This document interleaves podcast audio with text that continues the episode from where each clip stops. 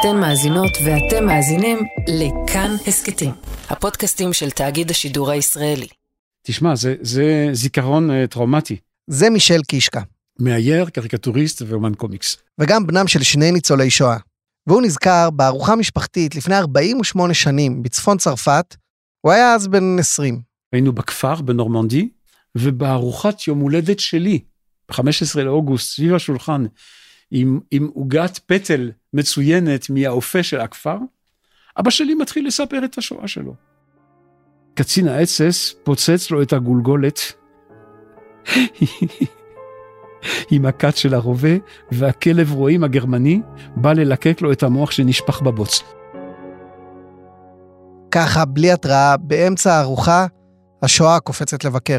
זה תיאור אה, אה, פורנוגרפי, כן? כמעט, כן?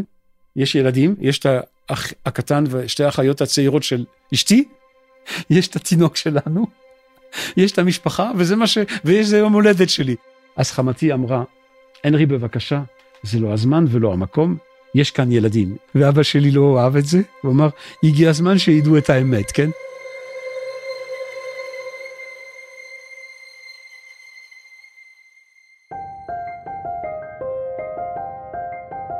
שלום לכם, אני עקיבא נוביק ואתם מאזינות ומאזינים ללך תזכור, הסכת שמספר על השואה מהרגע שבו הסתיימה.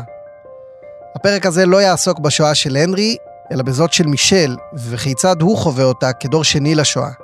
חוויה שהיא גם אישית להרבה מאוד אנשים, אבל גם תרבותית, וכזו שמשפיעה עלינו עד היום. אני לא יכול להגיד על עצמי באופן מובהק פוסט-טראומה, כי אבא שלי פוסט-טראומה, אז מה אני לעומתו? תופעת הדור השני נחקרת מאז שנות ה-70 וה-80. בעצם, מאז שילדי הניצולים גדלו והחלו ליצור, לדבר על עצמם ועל הקשיים שלהם, ובהרבה מאוד בתים בישראל, השואה עמדה שנים כמו הד עמום בחלל הבית. דור שני מדברים המון על הפחד האדיר מגרמנים, מנאצים, למרות שהם אף פעם לא פגשו אותם. אז מספרים למשל שכל דפיקה בדלת מבחינתם זה גסטאפו. פרופסור ליאת שטייר לבני חוקרת את זכר השואה. מספרים המון על חלומות. יש ילדים שמפחדים ממכשפות, הם פחדו מנאצים, אז בלילה הם היו חולמים על הנאצים. בני דור שני מספרים שהם כל החיים דיברו איתם על אוכל, ולכן הם גדלו גם עם תסביכים של אוכל. חרדות ברמה הרבה יותר גבוהה. ביום שהסתיימה השואה, הניצולים יצאו מהמחנות וממקומות המסתור, הקימו משפחות והביאו ילדים. ובלי כוונה, הם הורישו להם הרבה מהצלקות שהם נשאו. אני ראיינתי דור שני שסיפרה לי שכל יום בלילה כשהיא הלכה לישון שמה נעליים ליד המיטה, כי יכול להיות שיקחו אותה בלילה, והיא צריכה להיות מוכנה. היא סיפרה את זה כמו שהיא מצחצחת שיניים. פרופסור קרול קדרון חוקרת במשך שנים את הדור השני לשואה. שני הוריה היו באושוויץ, והיא מסבירה שמבחינת ילדי דור שני, הדרך שבה הם גדלו הייתה פשוט הדרך הנורמלית לחיות. כל הורה מלמד את הילד שלו איך למקסם את הפרקטיקות שעזרו לו.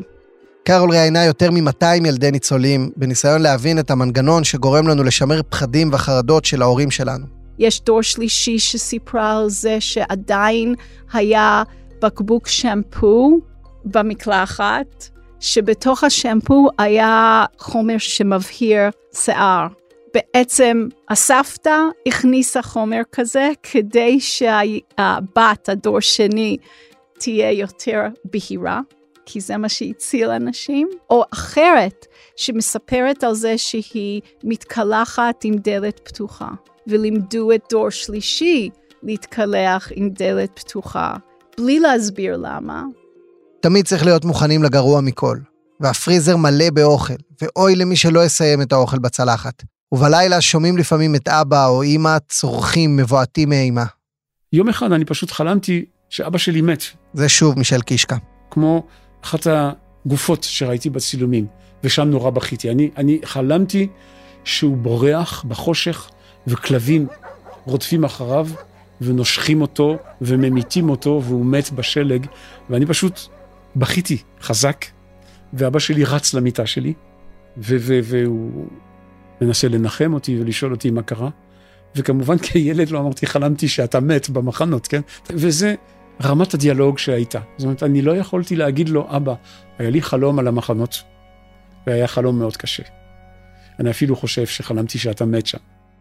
ההורים ניצולי השואה הפסידו במרכאות כפולות בכל צורה שבה פעלו. אם הם דיברו, אז הם דיברו יותר מדי והלעיטו את הילדים בסיפורי שואה מגיל צעיר, וזה מאוד מאוד קשה. אם הם שתקו, אז בבית הייתה מעין שתיקה מעיקה. כך סיפרה למשל נשיאת בית המשפט העליון, אסתר חיות, שגדלה בבית כזה. וכך גם מישל קישקה, שגדל גם בבית שותק וגם בבית מדבר. לא העזתי לשאול שאלות, כי חשבתי שאני אגרום לאבא שלי צער. ובעצם לא נגעתי בנושא, אני הבנתי שזה תחום שהוא קשה מדי. ואם יש מאפיין ראשון שהבנתי על הדור הזה, זה זה. אתה מהלך על ביצים, אני הלכ, הייתי מהלך על ביצים סביב בעיקר אבא, אבל ההורים באופן כללי. אבל היה רגע אחד שבו הכל פרץ החוצה. הנסיבות היו כאלה שאבא שלי התחיל לדבר בשבעה על אחי. כשמישל היה בן 34, אחיו הצעיר, שרלי, שלח יד בנפשו.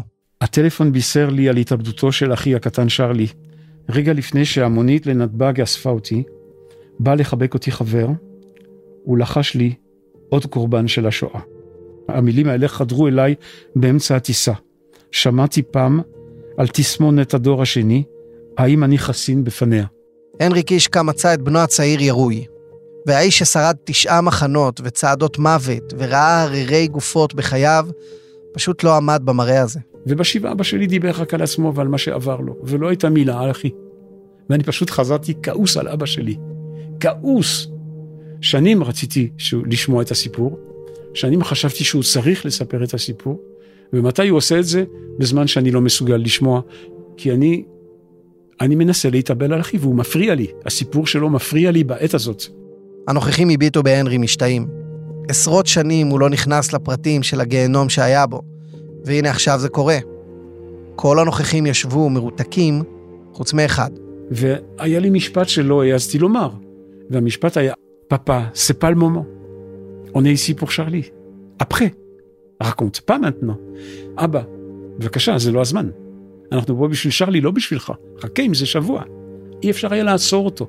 ומאותו רגע הנרי קישקה הפך לאחד מניצולי השואה הבולטים בעולם. הוא הפך לכוכב. הוא נסע לאושוויץ 44 פעמים, ונתן 550 הרצאות בבתי ספר בבלגיה, וקיבל אלפי מכתבי תודה, ונשא את הדגל של ניצולי בלגיה בטקסים בממלכה, ומדליות כבוד, וספר אוטוביוגרפי.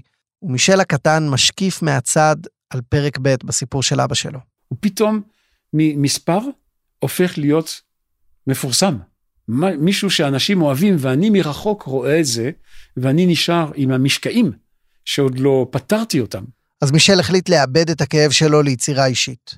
ב-2012 הוא הוציא רומן גרפי שמספר על אבא שלו. הוא נקרא הדור השני, דברים שלא סיפרתי לאבא. ושם, בגיל כמעט 60, קישקה העז לראשונה לספר איך זה לגדול בצל של ניצול שואה. אני ידעתי כילד שיש סביב אבא שלי שדה מוקשים. ולא כדאי לי לדרוך בו, כי זה, הוא יסבול מזה, זה יכאב לו. הוא יצא מהמחנות איש שבור, שהיה מספר, ללא שם, שאמור היה להיעלם. סקראו, קליין מגנסדורף, טרנוביץ, סינט אנברג, שופיניץ, בלחמר, אושוויץ, גרוס רוזן, בוכנוולד. כל המחנות האלה הוא היה, ובסוף צעדת המוות מת אבא שלו בטרנספורט לבוכנוולד. תראי, יש דברים שלא היו קלים לצייר. תראה, למשל, הציור הזה הוא על פי ערימת גופות שצולמה בידי הצבא שבא לשחרר את אחד המחנות, וציירתי את אבא שלי מרים יד ומסמן וי. כאילו, וי בצרפתית זה חיים, וי, לוי. ביום השחרור של בוכנוולד, הוא נשכב על ערימת גופות ועשה את עצמו מת, כדי להינצל מנאצי מטורף שירה בכל מי שזז. אני בטוח שהגופות והשלדים רדפו אותו בלילותיו המסויטים. הוא הצליח לטאטא אותם מתחת לשטיח של שתיקה. הספר תורגם לתשע שפות, עובד לסרט, והיה לאחת היצירות הבולטות של בני הדור השני. כי בעצם היה לי סיפור מאוד חזק, שמסתבר שהוא סיפור מקביל לעשרות אלפי אנשים בארץ, אולי מאות אלפי אנשים.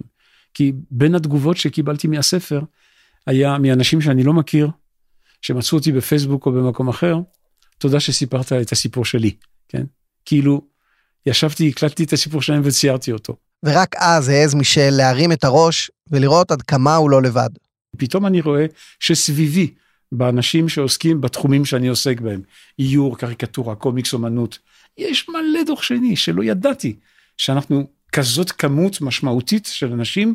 ביצירה של בני ובנות דור שני לשואה משתתפים שלמה ארצי ששר, ואחותו נאוה סמל שכתבה, ויאיר לפיד, ודוד גרוסמן, ואילן וירצברג, ואמיר גוטפרוינד, ועוד ועוד ועוד. אבל יש יצירה אחת מובהקת שפתחה את הדלת ליוצרי הדור השני, והיא נולדה כמעט במקרה.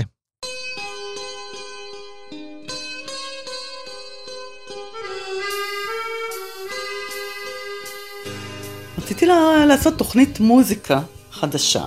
זאת דלית עופר, אז מנהלת מחלקת המוזיקה בגלי צה"ל. נשאיר את אה, ארסנל המוזיקה הפופולרית שמתכתבת עם הנושא הזה, שאיננה בנמצא. לקראת יום הזיכרון לשואה 1986, לדלית קצת נמאס להשמיע מדי יום זיכרון את אותם מעט שירים. שיר הפרטיזנים, אה, העיירה בוערת, תחת סעיף כוכבי שמיים, אה, אלי אלי.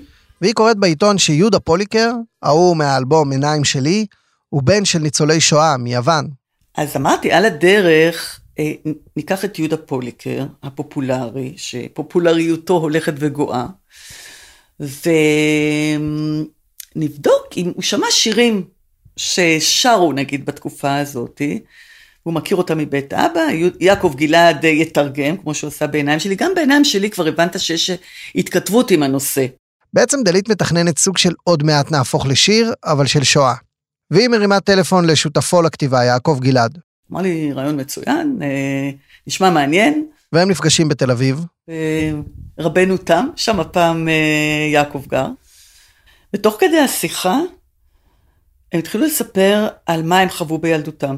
כילד, אתה נמצא בבית ש... זאת אומרת, מישהו מספר על, על השואה כל הזמן, אתה, אתה סופג וסופג וסופג, אתה אפילו לא יכול להגיב באיזושהי דרך.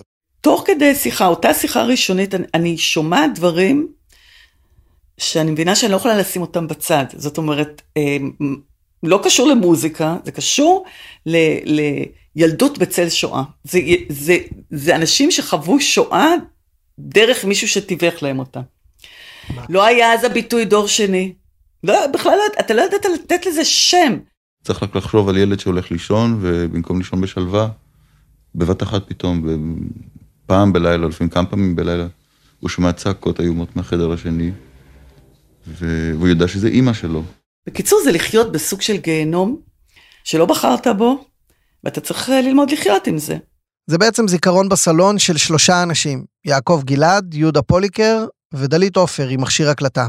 הבנתי שקורה כאן משהו אני באתי לעשות תוכנית מוזיקה ואני פתאום שומעת אה, שיחות ואני, ברור לי שאני צריכה להקליט את השיחות האלה, ואחרי זה נראה מה עושים. אחרי המלחמה, יהודה פוליקר ויעקב גלעד עם הוריהם על ילדות והתבגרות בצל השואה. הזעקתי את קובי מידן, שהוא אגב גם דור שני, והוא הגיש את זה. ובתוכנית עצמה השתתפו גם ההורים של יהודה ויעקב, ותיארו איך נראה בית כזה. הסתכלת על היד שלי, ודבר הראשון שיכולת לראות שביד שלי מצויר איזה ציור מוזר, של, שאין את זה לאף אחד על היד. אז שאלת מה זה הציור הזה, ואני נאלצתי להבהיר את זה, לספר משהו, כדי להגיד לך מה יש לי שם. וככה זה התחיל, ואולי זה התחיל עוד קודם כשראית שלילדים, חברים שלך, באים סבא וסבתא לחגים, ואלינו אין אף אחד, אף אחד לא בא. או שנוסעים לליל הסדר למשפחות, ו... ואתה באת ושאלת, ולמי אנחנו ניסע לליל הסדר? ואז אני פעם התפרצתי בבכי ואמרתי שלא תשאל אותי שאלות כאלה, מפני שלנו אין אף אחד, רק אבא ואימא ואתה, ואנחנו לא נוסעים לשום מקום. ואני חשבתי שאני מתפוצצת מכאב כששאלת את זה. החברים שלי תמיד צחקו עליי, במסיבות וזה, כשמגיע, בן 16, הוא היה בא לאמצע המסיבה, אמר לי, מה, אתה עוד לא בא הביתה? מאוחר, לפני כל החבר'ה. ותמיד היו אומרים לי, הנה, אימא של פוליקר הגיעה. הייתי שממה הגיעה. על אבא שלי. והתגובות לתוכנית גורמות ליהודה ויעקב להבין שהם פתחו פה משהו. הם אומרים, אולי כבר הגיע הזמן שנוציא את זה החוצה, בוא נפרוק, נוציא את המוגלה הזאת. נבע מהם, מה זה נבע? נשפך מהם. זה כאילו נפרץ סכר, אני קוראת לזה. זה כאילו מישהו... אני הייתי בתפקיד הזה שהוציא את האצבע מהסכר והכל נפרץ שם. ומהרגע הזה פוליקר שולח לגלעד לחנים, והוא מלביש עליהם את סיפורי הילדות שלהם, כפי שאיש לא כתב אותם לפניהם.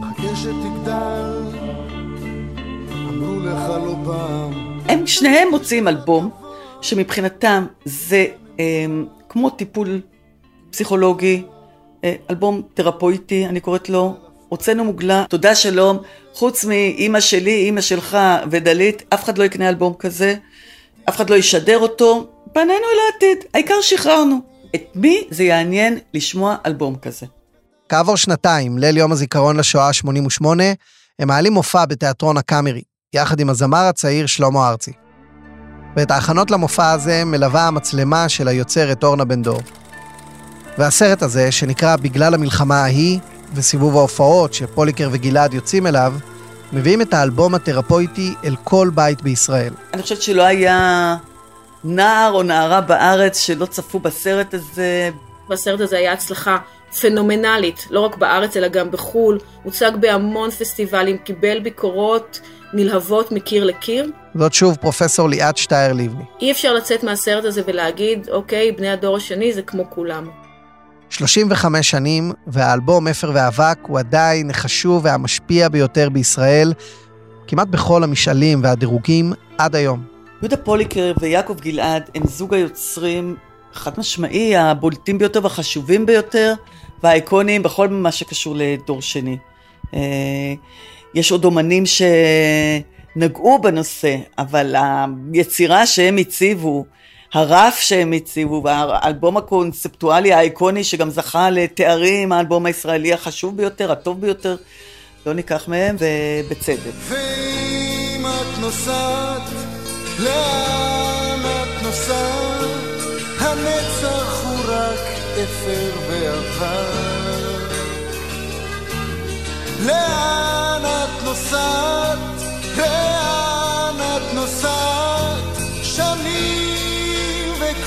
עוד לא נמחק. ב-86 כתב יעקב גלעד לאימא שלו את השורות הכי מפורסמות ביצירת הדור השני. לאן את נוסעת? הוא כתב לה. אין אפילו בית שיזכיר, איש לא יחכה בתחנה. יעקב גלעד לא עזר את הכוח לנסוע עם אמא שלו לפולין, עד שהבין שהיא מגיעה למסעות האחרונים שלה. גם מישל קישקה נמנע מלעשות את זה עד שנת 2015, כשהבין שמגיע המסע האחרון של אביו.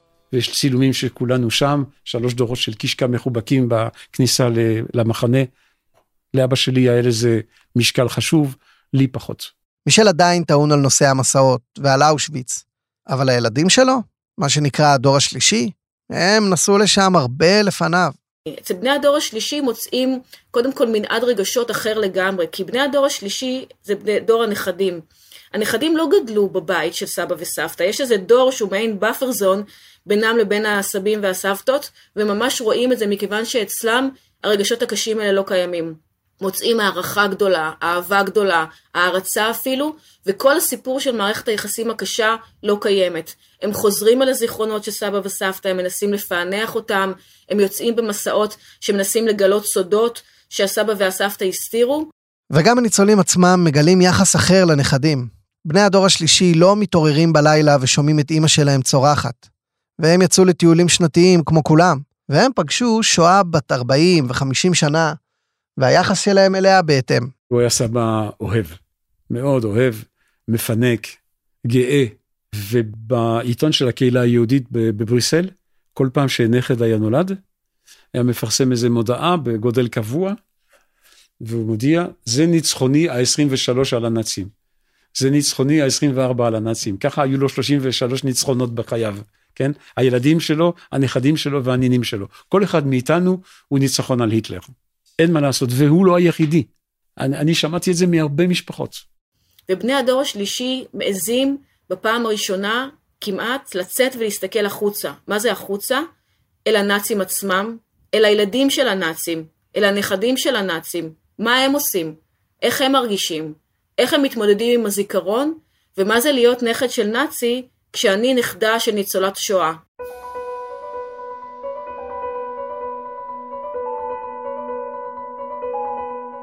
ויחד עם מחקר הדור השלישי, בשנים האחרונות התחיל להתפתח תחום מחקר חדש שקשור בצאצאים של ניצולי טראומות. השאלה המרתקת, האם השואה עוברת בגנים? כן, אז פנו אליי לעשות בדיקת שתן. זאת שוב פרופסור קרול קדרון. למה זה גם כל כך חשוב? כי מבחינת הפסיכולוגים, אתה יכול להציע כל מיני תיאוריות של העברה בין-דורית והעברה בין-דורית של טראומה, או ההשפעה ארוכת הטווח של טראומה, אבל ברגע שאתה יכול להוכיח את זה פיזיולוגית, זה משהו אחר. התחום הזה נקרא אפיגנטיקה, שינויים ביולוגיים בגופם של ילדים בגלל טראומה שחוו ההורים שלהם. יש uh, מצבים uh, מסוימים שבהם אנחנו רואים סימנים של העברה, סימנים של פגיעות, וזה כשהם נכנסים לסיטואציות של לחץ, סיטואציות של טראומה. זה פרופסור עמית שרירה, פסיכולוג וחוקר טראומה ואפיגנטיקה.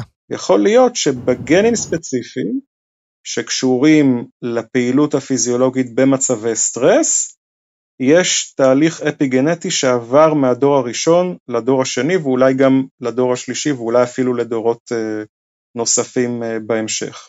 היכולת של צאצאי ניצולים לווסת את האדרנלין במצבי לחץ עלולה להיפגע. ומה שעמית בעצם מספר פה, הוא שייתכן שגם הצאצאים שלהם יסבלו מאותן תופעות. כלומר שההשפעות של השואה יורגשו בכרומוזומים של אדם שלא נכח בשואה, ואולי אפילו לא נולד לניצולים, אלא לילדים שלהם. הסיכוי לדעתי הוא די טוב, כי יש לנו מחקרים ממודלים של אה, עכברים, של חולדות, שהמחקרים האלה מראים שברגע שאתה חושף את הדור הראשון של העכברים לאיזושהי טראומה, לאיזושהי מצוקה, אתה יכול לראות את זה לאורך הרבה מאוד דורות קדימה. הטראומות והצלקות שאנחנו מספרים עליהן כאן, הן לא דבר ייחודי לדור שני לשואה. גם בטראומות לאומיות אחרות שנחקרו, הממצאים דומים מאוד. והמחקר העולמי בשנים האחרונות מתעניין מאוד בהבדלים ובדמיון בין ניצולים של מלחמות מישראל, מווייטנאם, מקוריאה, לנינגרד, איטליה, וכמעט כל אסון וטבח. בפוסט-דוק שלי השוויתי את השתיקות ואת הטראומה לכאורה של דור שני אה, יהודים בארץ לטראומות דור שני בקמבודיה. בשנות ה-70 התחוללה בקמבודיה שואה איומה. אנשי הקמר רוז' הקומוניסטים טבחו יותר ממיליון וחצי בני אדם, שליש מהעם הקמבודי. הקמבודים הם בודהיסטים, אז התפיסה שלהם של זיכרון לגמרי שונה מאשר התפיסה היהודית. והדת הבודהיסטית טוען שיש לנו צורך לקבל את זה שהמציאות היא אשליה וכולה סבל. וצריכים לקבל את הסבל ולקוות לטוב. קרול קדרון מלמדת שואה בתוכנית וייס לבנת באוניברסיטת חיפה. היא מספרת לתלמידים שלה על הקמבודים, שעושים עבודה די טובה בלשכוח את האסון שלהם. איפה הקמבודים ואיפה המרצה קדרון? התלמידים שלי, הסיפור שהם יזכרו מכל קורסי אה, ה-BA, MA שלי, זה לא התיאוריות על זיכרון וטראומה, אלא הסיפור על הביצים הקשות, שאני כן. כל טיסה, יש לי ביצים קשות בתיק. הבן זוג שלי יום אחד אני רצה עם הרבה ביצים קשות מהטיול של אותו יום לפני הטיסה, ואני לא זורקת אוכל, ואני לא יכולה לבלוע עוד ביצה קשה ויש לי יותר מדי, ואני פוחדת שיקחו ממני, ואני רצה אחריו עם ביצה קשה ביד ומנסה לדחוף לו בפה, והוא מסתכל עליי והוא אומר, מגיע לי פיצויים מגרמניה. עכשיו אני מספרת רק כדי להגיד שאני לא היחידה, תמיד יש כאלו בכיתה שהם דור שלישי, שמסתכלים עליי ואומרים מה הבעיה? זה דבר פרגמטי, רציונלי. ויש גם הפרעות הפוכות בתחום הזה. יש לי אה, שמחה בלתי מוסברת וגם בלתי הגיונית מזריקת אוכל. אין פעם אחת שאני לא חושבת על סבא שלי בזמן שאני עושה את זה, ועדיין אני עושה את זה בשמחה גדולה, כאילו זה איזשהו סוג של אה, ניצחון, כאילו הנה אני מסוגלת. אני כדור שלישי, במקום שיהיו לי תסביכי אוכל, אני נורא שמחה לזרוק אוכל, אבל זה לגמרי שם, זה גם סוג של uh, תגובה. ולא מעט מאזינות ומאזינים שלנו בטח מחייכים עכשיו קצת, ואולי מזהים את עצמם איפשהו על הרצף שבין ליאת לקרול. ומה שמדהים, אותי לפחות, זה שעל הסקאלה הזאת נמצאים הרבה מאוד אנשים שבכלל לא גדלו בבית של שואה. אני למשל, אני לא צאצא לאף ניצול שואה, ועדיין הייתי חולם כילד על נאצים ואקציות. למה? אתה חלמת על שואה בתור אה, ילד, מכיוון שאתה גדל בחברה ישראלית, שבה אנחנו חיים את השואה מגיל אפס, בעצם מהרגע שבו אנחנו נולדים ובגן מסבירים לנו למה אנחנו עומדים בצפירה, מכיוון שאתה חי בחברה שחיה את השואה כאילו אנחנו עדיין בהווה, ההפרדה בין דור שני ושלישי ביולוגי לבין מי שגדלו כאן ואינם דור שני ושלישי ביולוגי היא הפרדה מאוד מאוד מעומעמת. כולנו במידה מסוימת צאצאים של ניצולי שואה מבחינת התודעה שלנו. כן, בימינו דור שלישי זה ממש לא רק נכדים של. הנושא של תסביכי אוכל וחלומות על נאצים לא מתחיל ונגמר במי שהם ילדים ונכדים לניצולי שואה. החברה הישראלית אפילו קצת מייצרת אותנו דור שלישי. זיכרון קולקטיבי בעם, מדינה, נבנה על ידי מדיה, סרטים, נאומים בימי זיכרון, ושלא לדבר על מערכת החינוך, כן? ביהדות יש דגש על זיכרון. פסח, כן, הגעת אה, לבנך. כולנו בצורה כזו או אחרת צאצאים של ניצולי שואה מבחינת החרדות שלנו. וזה לגמרי מתודלק בחיי היומיום כאן. אם זה בסכסוכים פוליטיים, אם זה בסכסוכים עדתיים, מבט קצר אל מה שקורה עכשיו עם כל המהפכה המשפטית והמחאות משני הצדדים. השואה היא לא עבר. השואה בישראל היא לגמרי לגמרי הווה. האם העולם ניצב בפני התפרצותה של מגפה חדשה? זוכרים את תקופת הקורונה? אני מדבר על ההתחלה-התחלה, עם החרדות של הנייר טואלט, והשתי מסכות, והכולנו הולכים למות, או לפחות להישאר בבית שבועיים. כל אה, חוקרי פוסט-טראומה יודעים שכדי שהטראומה תתפרץ, צריך איזשהו טריגר. ואצלנו הקורונה והסגרים בהחלט היו טריגר מאוד מאוד רציני. פרופסור ליאת שטייר לבני חקרה את רגעי התבהלה ההם. והטריגר שהיא מדברת עליו הוא לטראומה שפשוט התפרצה פה. פשוט נדהמתי לראות עד כמה השואה חיה וקיימת בתוך עולם שמתעסק בקורונה, זה בכלל עניין אחר לגמרי, זה וירוס ויש אה, אה, סגרים וכדומה, אבל אנחנו לגמרי לגמרי תקועים אי שם בשואה. איך מעודדים את העם? אני הכנסתי יד בגדר החשמלית בשביל להחליף לחם בבצל, עם סכנת מוות. ושרדתי. אתה בבית, יש לך שמיכה, יש לך מה לאכול, לא מרביצים לך, לא מבינים אותך, אתה יודע שהבת והנכדים בריאים, זה לא נורא. ניצולי שואה הובאו לאולפנים כדי להסביר לנו שפעם כשהם נאלצו להסתגר במקומות, אז אלה היו מקומות חשוכים ומרתפים, זה לא היה בדירה נוחה בבית עם האוכל וכדומה, ולכן אנחנו, הציבור הישראלי, אמנם יושבים בסגר בבית, מאוד מאוד בדיכאון, אנחנו תמיד צריכים לזכור שבשואה היה גרוע יותר. זה פשוט פסיכופתולוגיה של ציבור שלם. אנחנו זקוקים לניצולי השואה שיסבירו לנו שבשואה היה גרוע יותר כדי להתעודד, כדי להאמין שמחר יהיה יום טוב יותר. אנחנו ממשיכים להיות בעולם מוות. החברה הזאת רוויה באו מוות יומיומי או אפשרות סבירה שיהיה פיגוע, שתהיה מלחמה, וזה המובן מאליו. במדינות אחרות זה האם הנמר יברח מהגן חיות, או שיהיה גשם היום. אלו הדאגות שלהם. אנחנו חיים עם כל קיץ יש סיכוי טוב למלחמה. הנה תראי, אני הולך עם גז מדמיע. אוקיי, אז אתה, כן. צ... אתה צוחק על הביצה הקשה שלי. כאשר אנחנו חיים כל הזמן עם הזיכרונות של השואה הקודמת בראש, והפחד משואה השנייה שתקרה או לא תקרה מצד האויבים שמקיפים אותנו, אנחנו חייבים למלא את הפריזרים, אנחנו חייבים למלא את המקררים על כל צרה שלא תהיה.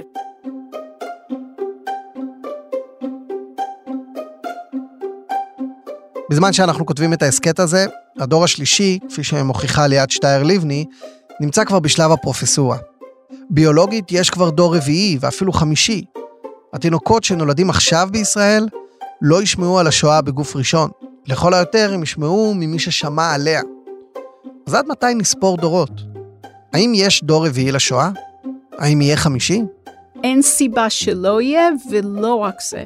עכשיו אנחנו בהיסטריה, אין מילה אחרת, סביב היעלמות של הניצולים. אנחנו כבר עשרים שנה בטקסים שאני חקרתי, מדברים על הניצול האחרון בחרדה, בהיסטריה. בעצם ב-20 השנה האחרונות חוקרי השואה מאוד מאוד עסוקים ביום שאחרי. מה יהיה? מה יהיה קודם כל כשאחרון הניצולים ילך לעולמו? האם גם הם יזכרו באותה תצורה, באותה עוצמה? השילוב הזה בין תודעת שואה, שעדיין ממשיכה ומציפה אותנו, לבין המצב הביטחוני, מייצר אצלנו, ואולי גם ימשיך לייצר, תודעת שואה חזקה ביותר. לדעתי דור רביעי יהיה עוד יותר מובנה ב- בלשון סוציולוגי, שזה אומר שידאגו שיהיו לו פרקטיקות, שהוא יהיה לו סיפור. יש היום סדנאות ללמד דור שני לספר את הסיפור של הניצולים, של ההורים שלהם. אנחנו יוצרים את הדור ה... אנחנו יוצרים בכל מובן המילה של יצירה. אז אם יהיה כאן דור רביעי, זה לא כי הם התעוררו בלילה ושמעו מישהו צועק. ולא כי המקררים שלהם מלאים, אלא כי אנחנו כחברה מתעקשים שהם לא ישכחו. בשונה מעמים אחרים שניסו לייצר לילדים שלהם סביבה נורמלית, בלי פחדים ובלי חרדות, האתוס של החברה הישראלית אומר בדיוק להפך. כי אם בכל דור ודור חייב אדם לראות את עצמו כאילו הוא יצא ממצרים לפני אלפי שנים, אז טראומה בת 80 שנה זה ממש אתמול. אז אם יש לך פצע בחברה אחרת, זה אישי, אתה מסכן, אתה הולך לטיפול, אבל בחברה שגם חרדה לגבי היעדר זיכרון, שכחה, אז כל אחד עם פצע, הפצע שלו זה סוג של הנצחה. כלומר, אומרים עדיף ילדים שרוטים מאשר ילדים שלא יודעים מה קרה לסבא וסבתא. דור שני ודור שלישי מדבר על השריטות שלהם כסמן לאותנטיות. בעצם אני דור שני שלישי אמיתי בהיררכיה הסבל הישראלי. יש לי כבר שתי נכדות גדולות בחטיבת ביניים, יש להן את הספר, הם קראו אותו, הם יקראו אותו שוב ושוב ושוב, ויש להם את ההורים כדי לתווך, ויש להם אותנו, אותי ואת אשתי. והם ידעו, ישאלו שאלות, ידעו את כל הסיפור המשפחתי, וזה יהיה מקור לגאווה.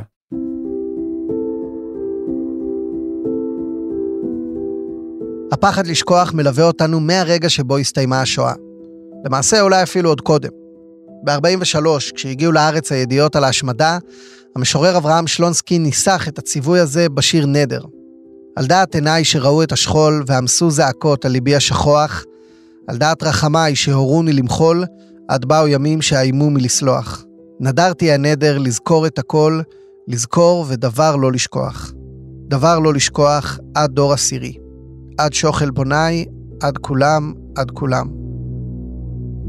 הילדים שייוולדו בישראל אחרי שימות ניצול השואה האחרון, ישמעו על מה שקרה לו. וגם הם כנראה ישבו דברים לשואה, או הזדעזעו מהשפעות כאלה. וגם הם, כשישמעו דפיקות חזקות בדלת, או כשייסעו ברכבת צפופה, כנראה שתקפוץ להם האסוציאציה המתבקשת. ובעצם, העדויות של הניצולים כבר לא ימותו יחד איתם. יש מפעלי זיכרון והנצחה שלמים. והשאלה אם כך, מה הדור הרביעי והחמישי והשישי ירצו לזכור? אנחנו עדיין לא יודעים את זה. זה בפודקאסט של העשור הבא, עקיבא, תתכונן.